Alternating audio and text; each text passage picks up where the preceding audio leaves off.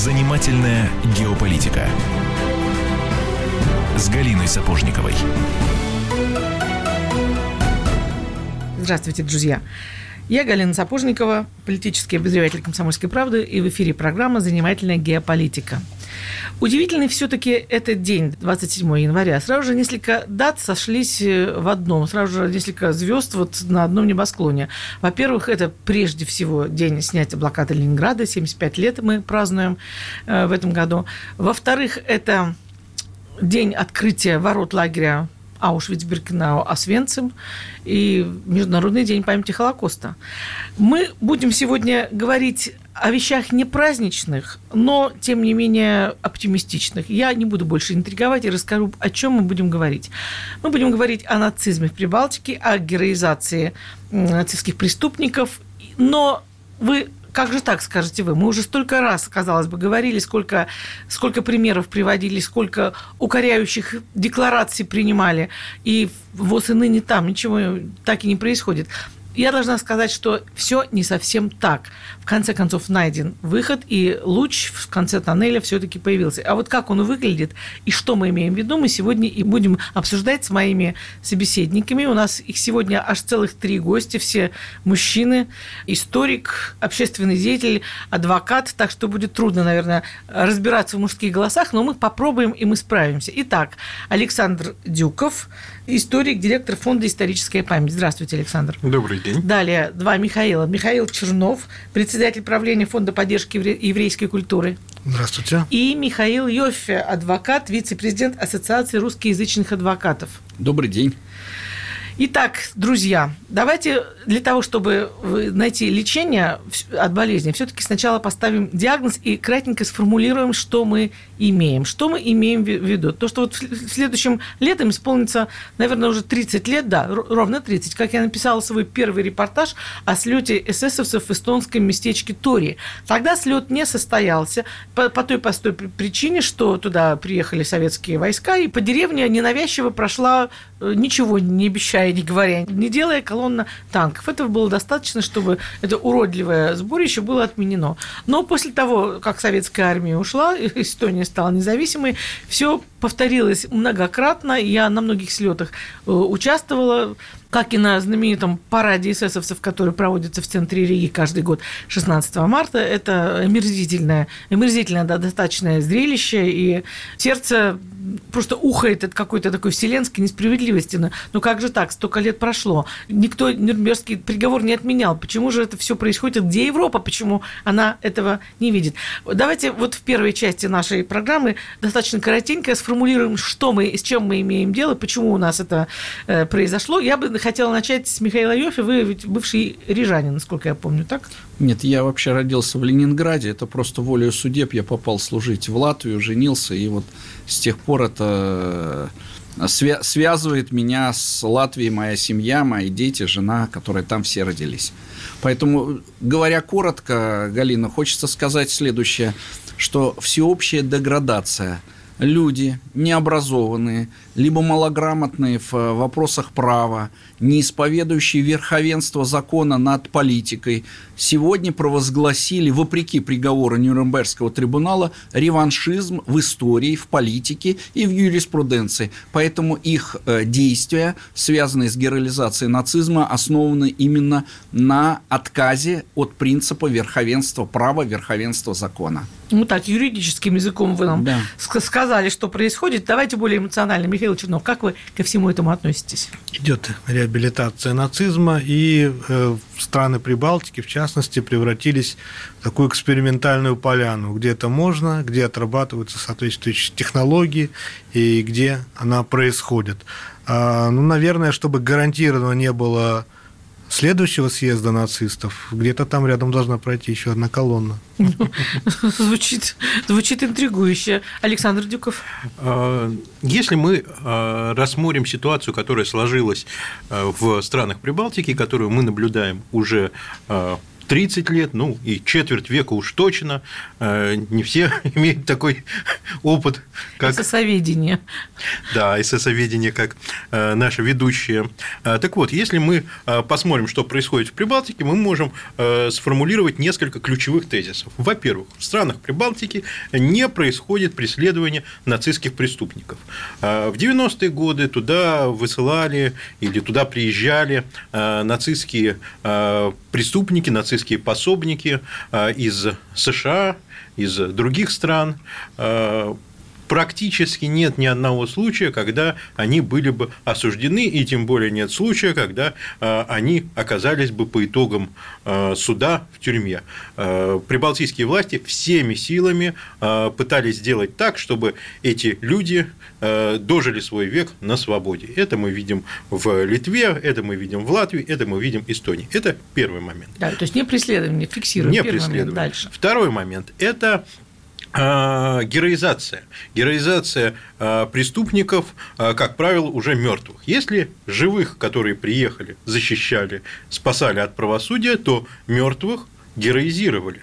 Опять-таки, если мы вспомним многочисленные марши, слеты и так далее эсэсовцев, этим дело не ограничивается. На здании Академии наук Литвы в Вильнюсе стоит э, памятная доска э, человеку, создававшему еврейское гетто человеку, который известен впоследствии как один из руководителей лесных братьев. Его внучка не так давно в, которая проживает в США, не так давно опубликовала статью, в которой с горечью признавала, что ее а, дед, оказывается, был не героем, боровшимся за свободу, а брутальным нацистским коллаборационистом, убийцем, убийцей евреев. А, то, что признает с горечью его внучка, никак не признают власти Литвы, которые героизируют этого человека. Это не единственный случай. Ну, это шаг большого мужества, конечно, признать. Да, вне всякого это, сомнения. Итак, еще один момент. А, героизация нацистских а, пособников, а, нацистских сообщников. Третий момент – это максимальное замедление или даже отказ от выплаты компенсации жертвам нацистских преступлений, прежде всего жертвам Холокоста. В Эстонии вопрос о выплате компенсации был урегулирован исключительно из-за того, что там было очень мало евреев изначально. А в а, Литве а, закон о выплатах был под давлением США подписан лишь сравнительно недавно. Но еще не применен, я полагаю. Нет, они уже как-то чего-то выплачивают, но там, в общем, не очень большие суммы. И это касается только общинного еврейского имущества, а не частного имущества, которое также было конфисковано, и выплаты их владельцам не э, осуществляются. В Латвии же из 270 э, с лишним объектов общинной собственности э, было передано в рамках пиар-хода тогдашнего и нынешнего министра иностранных дел Эдгара Ренкевичуса лишь пять объектов еврейской общины. Итак, еще один момент подытожим. Это не выплата компенсации ни жертвам Холокоста, а, ни тем более жертвам других нацистских преступлений, ни тем более жертвам самих прибалтийских коллаборационистов, а мы знаем, что преступления они осуществляли не только на территории Прибалтики, но и в России, в Белоруссии, на Украине, даже под э, Сталинградом э, в разгар Сталинградской битвы эстонские эсэсовцы охраняли концлагерь для военнопленных. Вот столько, так часто об этом говорим эти последние 25 лет, что слова уже просто отскакивают с языка, как хорошо проговоренные формулы. Но э, вот это первое, что мы делаем. Второе, что мы любим делать, ну, не, не мы четверо, которые собрались в этой студии, безусловно, я говорю о позиции общественности России прежде всего, это посыпать себе голову пеплом и говорить о том, что на что потратить время, мы ничего не можем, мы ничего не смогли и так далее. Э, вот о том, что сделано конкретно и что мы можем делать еще, мы поговорим в следующей части нашей программы. Не переключайтесь переключайтесь. Занимательная геополитика.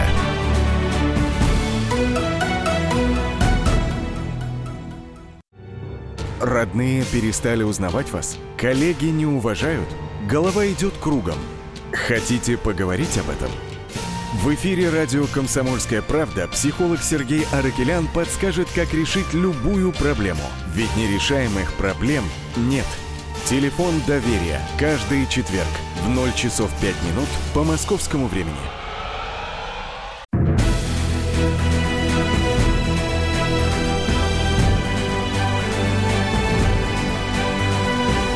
Занимательная геополитика с Галиной Сапожниковой.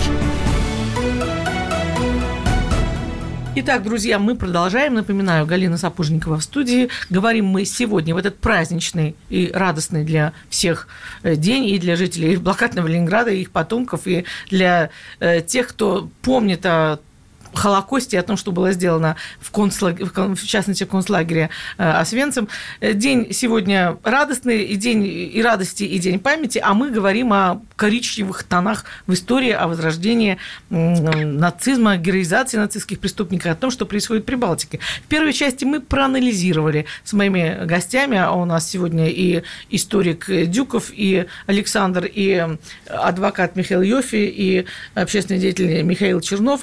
Мы очень очень серьезно говорили о том, что, собственно, с чем мы имеем дело и что было э, сделано, и о том, что чаще всего, все-таки, согласитесь, коллеги, дело заканчивается такими, ну, пустословными декларациями. По-моему, первые декларации о том, что МИД России возмущен, мы еще в начале 90-х получили. Потом несколько, наверное, можем перечислить на пальцах э, рук э, каких-то заявлений Евросоюза со стороны Брюсселя, на которых никто не обращал внимания, и тем более ООН. То есть есть давайте сейчас вот в этой части, прежде чем мы перейдем к обещанному лучу э, солнца э, в, темном в темном царстве, да, мы все-таки скажем, что нами было сделано за эти 25-30 лет и чего мы реально добились и чего мы не добились и почему.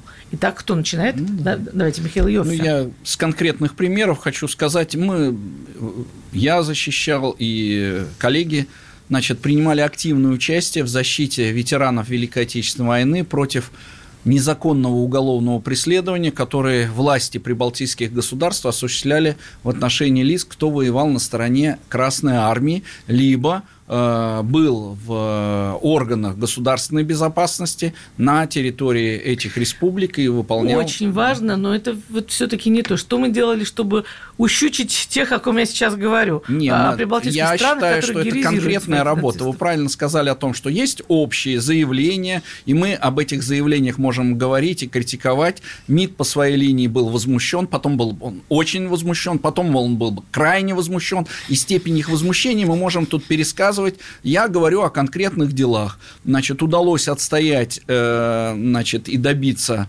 реального оправдания это ветерана Кирштейнца Яниса Робертовича, Фартуха Михаила Владимировича за те действия, которые властями признавались, э, значит, как международные преступления против Латвии, которая не была в тот период независимая. Вот. В первой инстанции удалось выиграть дело Кононова, суд признал это все незаконным. Но из-за политики все вернулось, вот правильно вы говорите, говорите, э, к тем традициям, которые сегодня, с одной стороны, умалчивают э, власти, скрывая истинные мотивы, а с другой стороны, они продолжают. И вот продолжение это должно иметь юридический отпор хотя бы, значит, в лице. Будет, обещаю, будет. Тогда я все-таки по-другому перефразирую свой вопрос. Почему наша справедливая ярость благородная не находит такого э, отклика в международных инстанциях, на которые мы, в принципе, были вправе рассчитывать? Как вы думаете, Михаил Чернов?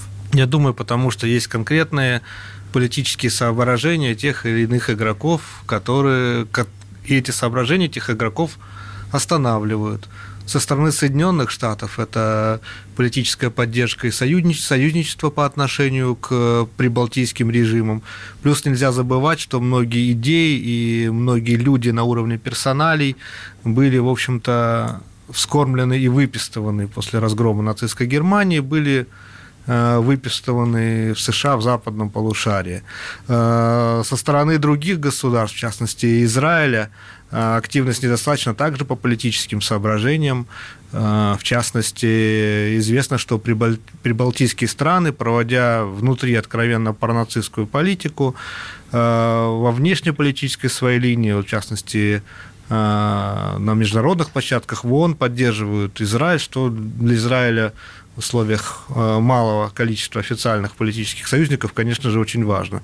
Это тоже политическое соображение, которое я которое я думаю, ну, останавливает. Есть такой деятель Андрус Антип, экс-премьер-министр Эстонии, который, с одной стороны, снес бронзового солдата, с другой стороны, низко кланялся в, э, в музее Холокоста Яд Вашем, э, который открывается экспозицией в концлагере Клогарант, э, который находился на территории Эстонии. То есть я понимаю, о чем вы говорите.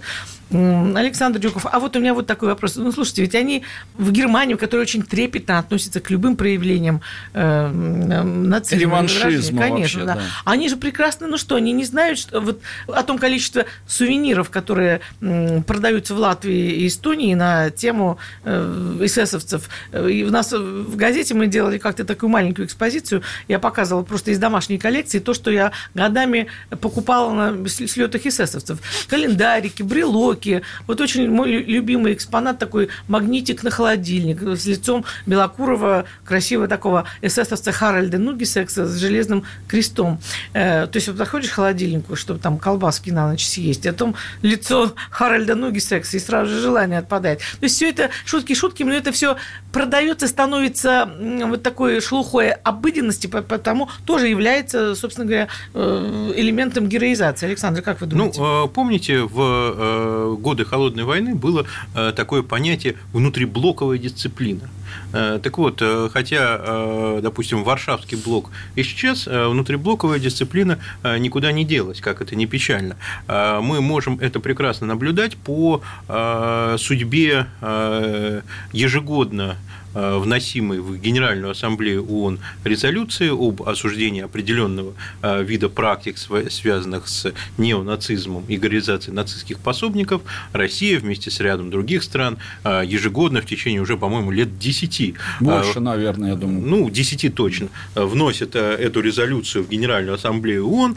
Генеральная Ассамблея ООН большинством голосов всегда эту резолюцию принимает. Все это происходит в декабре каждого года. И в ходе каждого голосования э, страны ЕС проявляют э, замечательную внутриблоковую дисциплину. Они солидарно отказываются голосовать за антинацистскую резолюцию, э, поскольку одних, одной из сторон, осуждаемых в рамках этой резолюции, являются прибалтийские страны, которые, э, в которых происходит героизация нацистских пособников. Вот это э, внутриблоковая дисциплина, которая до сих пор стоит на крайне высоком уровне. Я помню за все вот эти 10 лет только один случай, когда ситуация пошла в разнос, и страны ЕС не голосовали солидарно. Это было, по-моему, в 2014 э, году, э, когда ряд э, стран ЕС решив, что можно, Россия у нас уже страшный агрессор, и можно не соблюдать приличия, и они проголосовали против этой резолюции, разумеется, все страны Прибалтики проголосовали, но уже на следующий год внутриблоковая дисциплина вернулась, и все солидарно стали воздерживаться.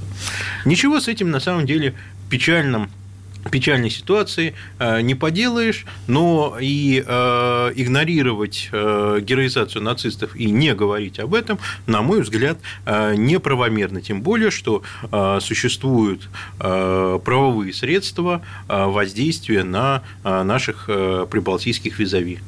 Слушайте, а вот такой какой-то вопрос. Вам не кажется, что нелогично, что если наши замечательные латыши, литовцы, эстонцы являются побежденными, то почему тогда они относятся к стану победителей? То есть, иными словами, они вроде как в составе Советского Союза долгие годы э, оккупационного, естественно, в кавычках режима праздновали э, значит, День Победы на стороне победителей. Теперь они с таким же энтузиазмом празднуют свои, считают 9 мая днем скорби, как во многих республиках принято. То есть, ведут себя как побежденные. Они кто вообще у нас победитель или побежденный? А у них на самом деле э, в э, голове и в идеологии творится э, совершенно какой-то вот такой абсурд, абсурд по-настоящему страшный. С одной стороны, они заявляют, что во время Второй мировой войны нас э, не существовало, потому что мы были оккупированы сначала Советским Союзом, потом нацистской Германией, потом снова Советским Союзом. Нас не существовало, мы не ответственны ни за что, что происходило тогда. Это их официальная позиция. Вместе с тем, допустим, э, парламент Латвии принимает э, резолюцию о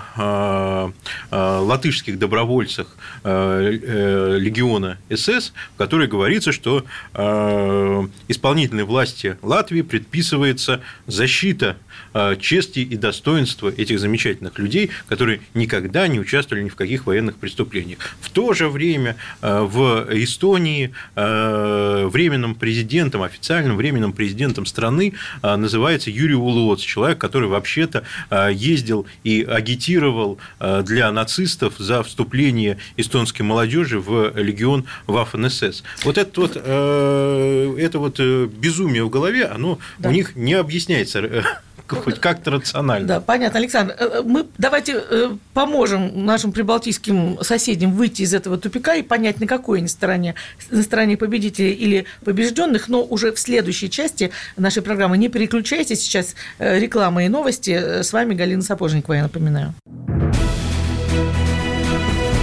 Занимательная геополитика.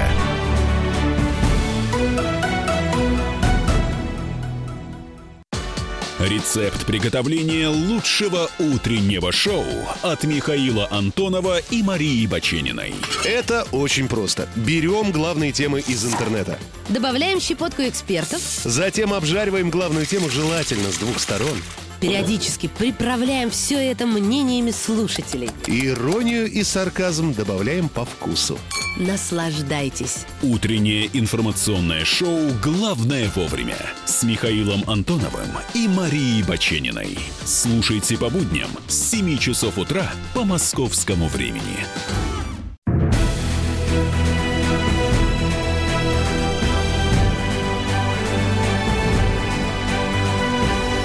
Занимательная геополитика с Галиной Сапожниковой.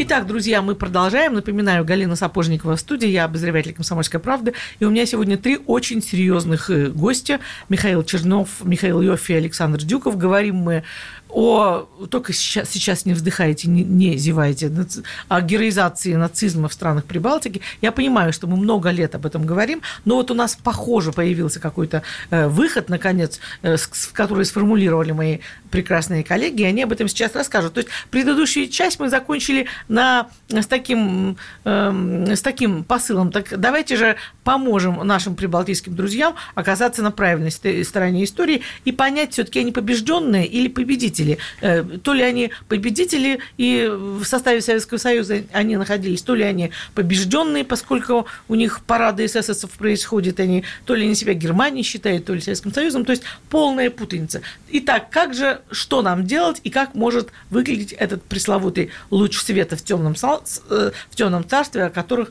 о котором я с самого начала говорю. Михаил Йофи, пожалуйста. Ну, надо одну минуту только скажу именно по тезису, о котором мы говорили. В деле Василия Макаровича Кононова латвийские власти договорились до следующей позиции а, что территория, на которой совершались действия партизанской группы Кононова, были одновременно оккупированы как нацистской Германией, так и представителем а, Красной Армии Кононовым с его партизанским отрядом одновременно. Но это абсурд, но это сделано для чего? Для того, чтобы только осудить Василия Макарыча за якобы совершенные им военные преступления. Поэтому, когда Александр говорит о винегрете в голове у этих людей, то это как раз вот касается, ну, ну не было. Это получается, что мы, мы, значит, Советский Союз и немцы одновременно управлялись этой, фашисты этой территорией. Мы как раз воевали, это исторический факт. А территория, на которой действовал партизанский отряд, даже латвийский архив государственный сообщил, что это, оказывается, было под оккупацией оккупации немцев. Но исходя вот из этого абсурда, который э, власти пытаются оправдать свою политику по героизации нацизма, надо как раз и сделать несколько направлений. Я расскажу ну, например, о юридических. Например, да, да. например э, мнение следующее вот в борьбе с противодействием с этими проявлениями. Значит, э, не хотелось, но приведу в качестве примера э, президента Соединенных Штатов Америки Дональда Трампа, который в мае 2018 года издал указ, в соответствии с которым те страны, которые не вернули имущество по Холокосту, либо э, не выплатили компенсацию, они подлежат э, давлению, преследованию со стороны преследованию со стороны Соединенных Штатов Америки. У нас такого законодательного акта в Российской Федерации нет, что нас несколько ниже ставит в борьбе за правду, историческую справедливость. Вот представляя, защищая семью Берковичей от Холокоста, когда мы, значит, э, здание, которое строил отец э, Мозуса Берковича, и он сам мальчиком принимал участие, там находится почта а латвийская. Эту, эту семью убили, да? Э, расстреляли у Берковича в этот день, 18 июля, причем без немцев, без фашистов, без их приказа, Значит, были расстреляны 175 человек, расстреляли только латыши, ни одного нациста не было, приказа не поступало, расстреляли соседи, они вывели, значит, соседей в школу, и на следующий день 175 человек расстреляли. И потом разграбили имущество э, расстрелянных еврейских семей. Вот такой вот Холокост произошел, и спустя многие годы Беркович, как а единственный... там кто-то остался в живых, да, у них? Вот Беркович лично, Мальчик. у него 19 человек, ему 20 лет было на тот момент, Беркович э, остался, потому что он ушел с войсками Красной Армии, только благодаря Красной Армии он остался жив. Вот. И э, когда было принято в Латвии э, закон о денационализации, он обратился, отдайте мне мое имущество. И вот как раз родственники э, палачей, родственники, их почитатели, они отказали Берковичу и сказали, это для государственных нужд. Оказывается, расстрел еврейской семьи – это государственная нужда. Фантастика. Да. И латвийский суд, латвийский суд в 2012 году неожиданно, ну, ожиданно, конечно, поддержал вот этот лейтмотив о необходимости в государственных нуждах и изъять имущество ну, а перед этим раз, расстрелять, да. Фактически да. себя позиционирует именно с э, действиями нацистских властей. И вот в этой ситуации, при этой конструкции, я хочу добавить, что именно э, в месте перезахоронения всех расстрелянных 175 человек Тут же э, в 2008 году был поставлен памятник палачу Виллису Тункелесу, который принимал активное участие в расстреле вот этих евреев. Он сам проживал там, этот Виллис Тункелес, с надписью, значит, э, золотом был специальный поставленный крест и мраморная гранитная доска, где было сказано, вы, значит, положили жизнь в борьбу с коммунизмом. Так вот это как раз и есть политический лозунг – расстрелять ни в чем не повинных соседей – вот это борьба с коммунизмом по-латышски. И латвийские власти это поддерживают, они себя позиционируют именно, э, поскольку они отдают память и увековечивают таким образом память палачу. Раз они себя так увековечивают, они подлежат ответственности на международном уровне. И вот это тот вопрос, который вы задали в начале, надо ставить э, значит, нашим государством, российским государством, ставить вопрос о создании трибунала в отношении пособников и властей, которые сегодня исповедуют и, и реализуют на своих территориях вот эти пронацистские... Ну, трибунал скорее, э, скорее антироссийский какой-то вообще. Вопрос откроет. в одном, мы же не ставим об этом вопрос. Угу. Мы не ставим, поэтому его ну, и да. нету. Вопрос в одном, надо ставить, этот вопрос на уровне Организации Объединенных Наций. Раз мы признаем приговор Нюрнбергского трибунала, я хотел подчеркнуть с юридической точки зрения, в уставе трибунала сказано, что он является, приговор его является окончательный и пересмотру не подлежит. И поскольку он не подлежит пересмотру, это международно признанный документ, 189 государств присоединились к выводам и обоснованности приговора. Ну, весь мир фактически, да, в этой ситуации. Поэтому нам надо действовать. У нас есть международный механизм, э, международный приговор трибунала, на основании которого признано, все, кто воевал на стороне нацистской, э, нацистского государства, все преступники, и это не мешает нам привлекать к ответственности отдельных личностей, либо политических лидеров, которые сегодня проповедуют то, с чем боролся наше государство с 41 по 45 Ту год. историю, что вы рассказали, она просто теперь бу- будет у меня жить в сердце история этого Берковича, потому что ну, это ну, вопиющее хамство, какое-то международное хамство, несправедливости, даже понятно, почему об этом весь мир до сих пор цинизм по кричит. отношению к умершим людям. И это на государственном уровне. Причем это сделано по всей Латвии. Таких палачей, как Тункелис, везде увековечены с политической целью. Но это история одной семьи, очень показательная, но тем не менее история одной семьи. А вот у меня какая идея э, пришла в голову, вернее, не идея, а вопрос. Э, Друзья, как вы думаете, друзья, друзья, коллеги, а прибалтийские республики нельзя заставить поучаствовать в контрибуциях и репарациях, ежели они э, позиционируют себя как участники гитлеровской э, коалиции? Ведь кроме Германии, которая нам выплатила около 16 миллиардов долларов э, э, в переводе, это вообще абс- абсолютный мизер в сравнении с тем, что Прибалтийские республики требуют э, за оккупацию, в кавычках, да, там Латвия, по-моему, до, до 300 Сотни миллионов уже. Миллиардов. Миллиардов уже дошла. Эстония скромненький миллиардик требует, а Литва 49 или 48, да. Ну вот, но ведь даже такие бедные государства, как Румыния, Венгрия, немножко там свою долю внесли и СССР заплатили. А мы не можем вот таким образом повернуть... э, Мы как раз и ставим вопрос на основании приговора Нюрнбергского трибунала, раз сегодня власти государства де-факто и де-юра признают законность убийства евреев на своей территории, возлагая им памятники, так пусть ответят за преступления, которые совершили вот эти в кавычках герои. Мы так и ставим вопрос и говорим, что это требует международного осуждения, правовая форма, это международный трибунал в отношении сегодняшних властей, который таким образом героизирует военных преступников. Согласны, Михаил Чернов? Еще один Михаил, два Михаила в студии. Я да. согласен.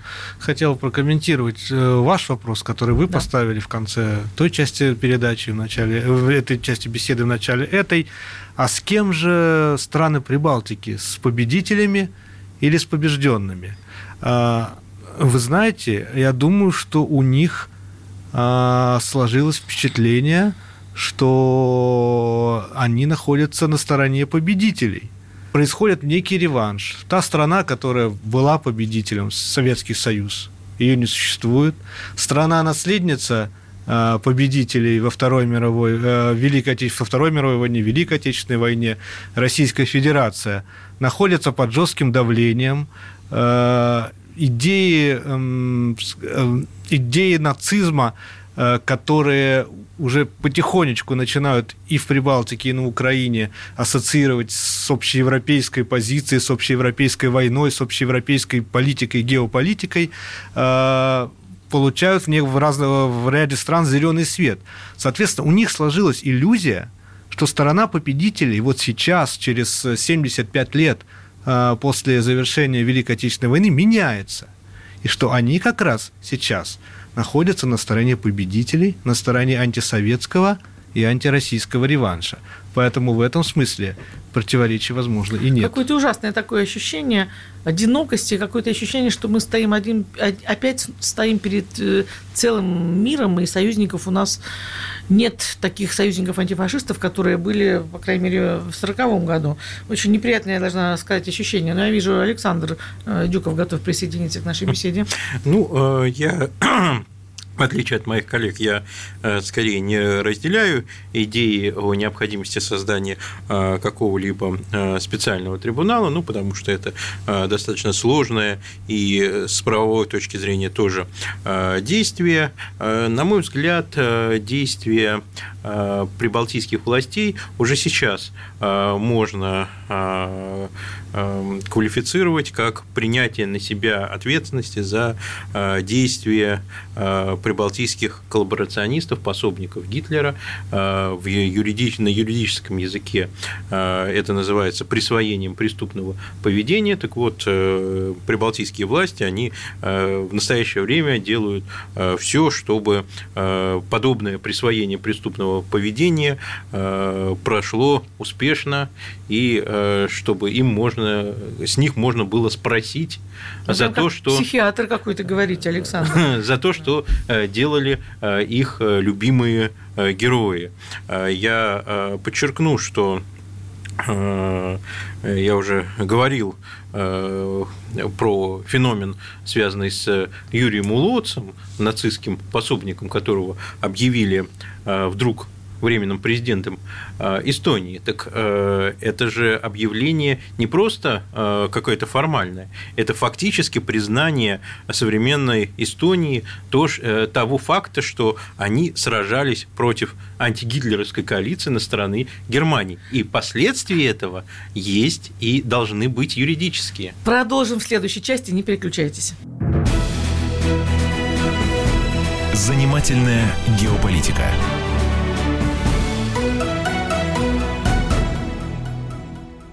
Здравствуй, друг. С чем ты к нам пришел? Здравствуйте. Меня зовут Кирилл, и я автоэксперт. Ребята, давайте поддержим Кирилла. Я знаю о машинах все. Я хочу говорить о них, хочу отвечать на вопросы, все время хочу обсуждать автомобильные темы. Как ты борешься со своей зависимостью, Кирилл? А я и не борюсь. Я говорю о машинах каждый день на радио «Комсомольская правда». «Дави на газ» с Кириллом Бревдо. По будням с 8 утра, а также по пятницам с 8 вечера по московскому времени на радио «Комсомольская правда».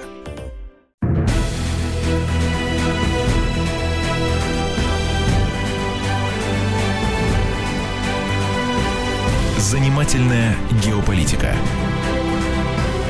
с Галиной Сапожниковой.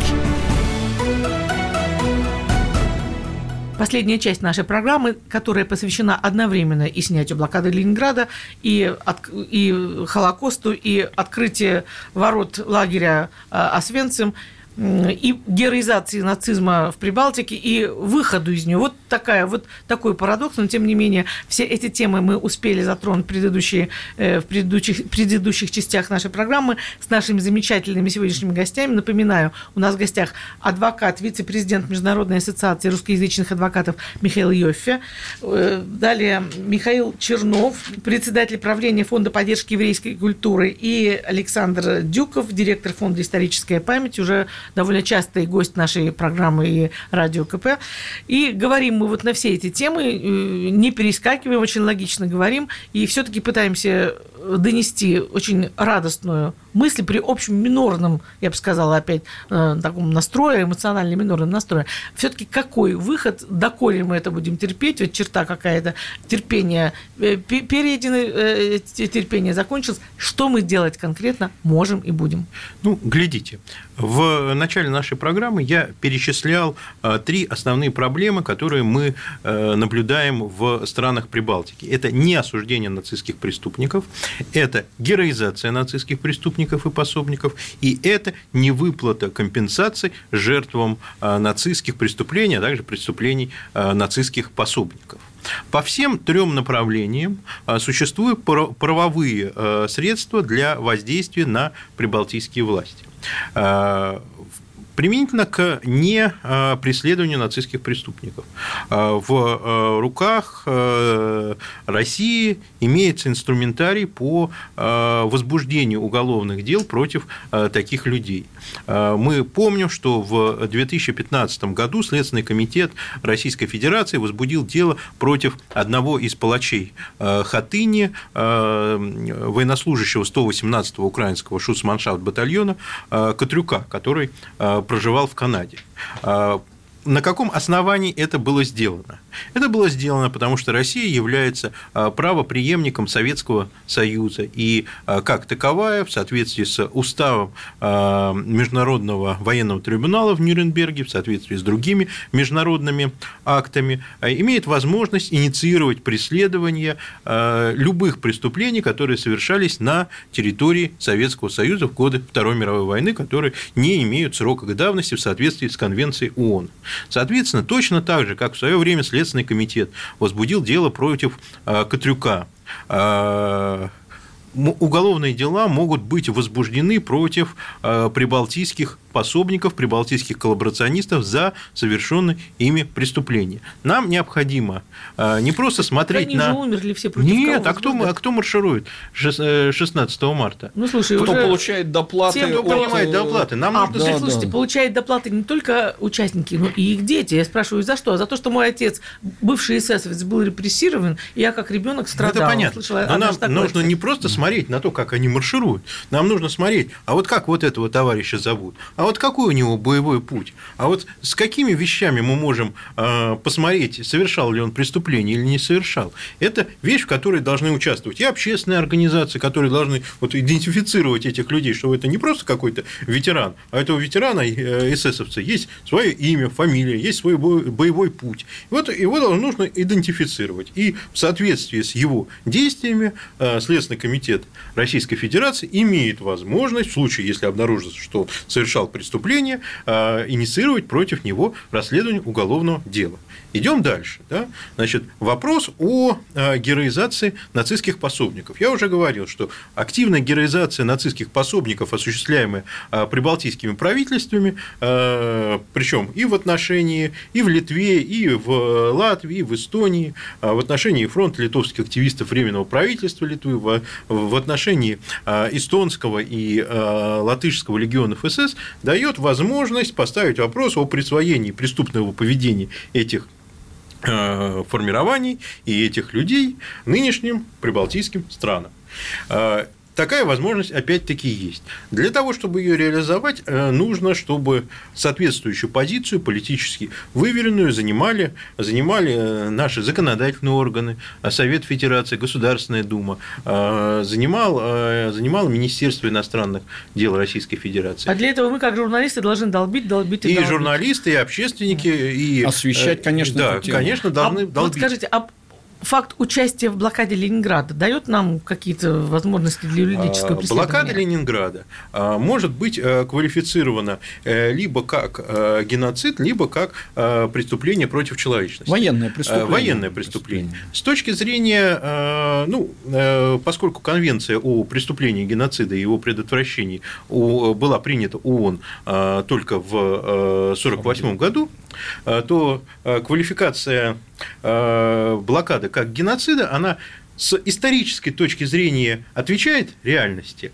но с э, правовой точки зрения она бессмысленна, потому что невозможно э, применить обратную силу э, значит, и конвенцию 1948 года применить к событиям, которые происходили за Но чего же, годы. многие прибалтийские страны делают. Взяли, мы, же, мы же не можем Литва ему сейчас делает да, то же мы, самое. Мы, мы же не можем уподобляться ну, их правильно, анти, антиправовым значит, методикам. Да, у них есть такие антиправовые методики, но они антиправовые. Мы, мы уподобляться не можем. Мы тогда должны вспомнить, что э, есть понятия, которые зафиксированы в уставе Международного военного трибунала, понятие преступления против человечности, понятие военного преступления, в которые прекрасно вписывается блокада Ленинграда. Это тем более важно, что именно в соответствии с уставом э, Международного военного трибунала именно эти преступления не подлежат сроку давности согласно Конвенции ООН 1968 года. Итак, значит, э, это преступление, военное преступление преступления, преступления против человечности, которые не имеют срока давности. Соучастниками в этом преступлении а, являются прибалтийские коллаборационисты, прежде всего а, латы, а, латышские коллаборационисты, это полицейские батальоны латышские, это бригада добровольческая СС, которая действовала под Ленинградом. Вот мы можем в отношении них инициировать, соответственно, дела за соучастие Александр, в подобных преступлениях. Мы можем, мы, вы это сейчас вот э, теоретически говорите можем, или все-таки это в конце концов может и как скоро перейти в практическую область? Ну вот э, мы много говорили э, про того же Катрюка, о том, что нужно против него вести э, преследование. вести преследование, что он, конечно, живет в Канаде и благополучно там живет и много ему лет, и он скоро помрет, но все равно завести дело против него надо. И, к счастью, Следственный комитет, хотя, конечно, гораздо позже, чем следовало бы, завел это дело. Так вот, может быть, если мы будем говорить о том, что нужно делать, это все-таки будет делаться.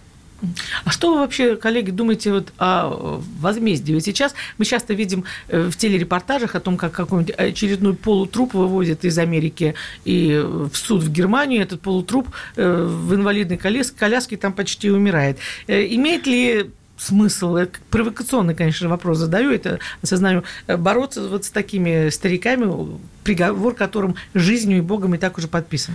Бесспорно, надо требовать ответственности в любой форме. Она должна наступать для исполнителей. Пусть он на каталке, но его привезли в суд. Сам факт ответственности даже спустя более 70 лет за те преступления э, тяжелейшие, которые были совершены, в том числе и в соучастии этим лицом, они должны нести наказание. А для государств, которые сегодня покровительствуют и э, значит, не применяют э, правовые механизмы для ответственности, тоже должна быть ответственность. Александр об этом сказал, и я здесь поддерживаю, на международном уровне. Если это не международный трибунал, существует целый ряд ми- правовых механизмов для осуждения лиц, исповедующих э, политиков, не просто политиков, руководителей государств в этой ситуации. Вот это пронацистские взгляды. Спасибо. Это Михаил Йоффе был, адвокат, Михаил Чернов. Ваше Конечно, мнение? должны нести ответственность. Ну и что, что ему 90 лет? А это не он убивал, не он устраивал резню. Кто готов простить резню?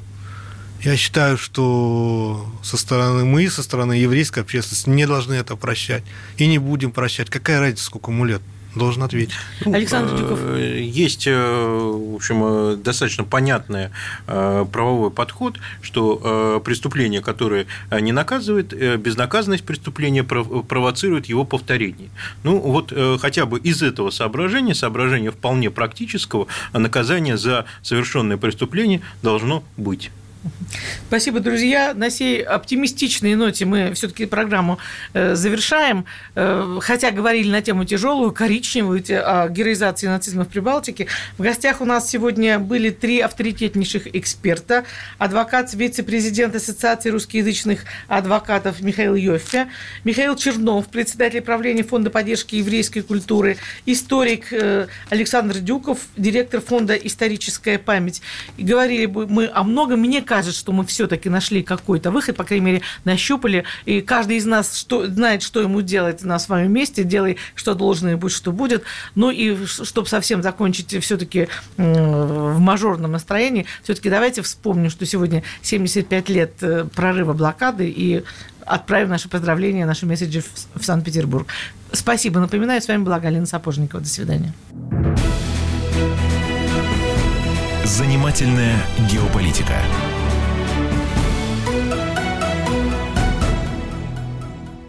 Деньги – лучший подарок, а личные деньги – лучшая программа. Что происходит в экономике и как это влияет на ваш карман? Разбираем с экспертами. По будням с часу дня по Москве в программе «Личные деньги».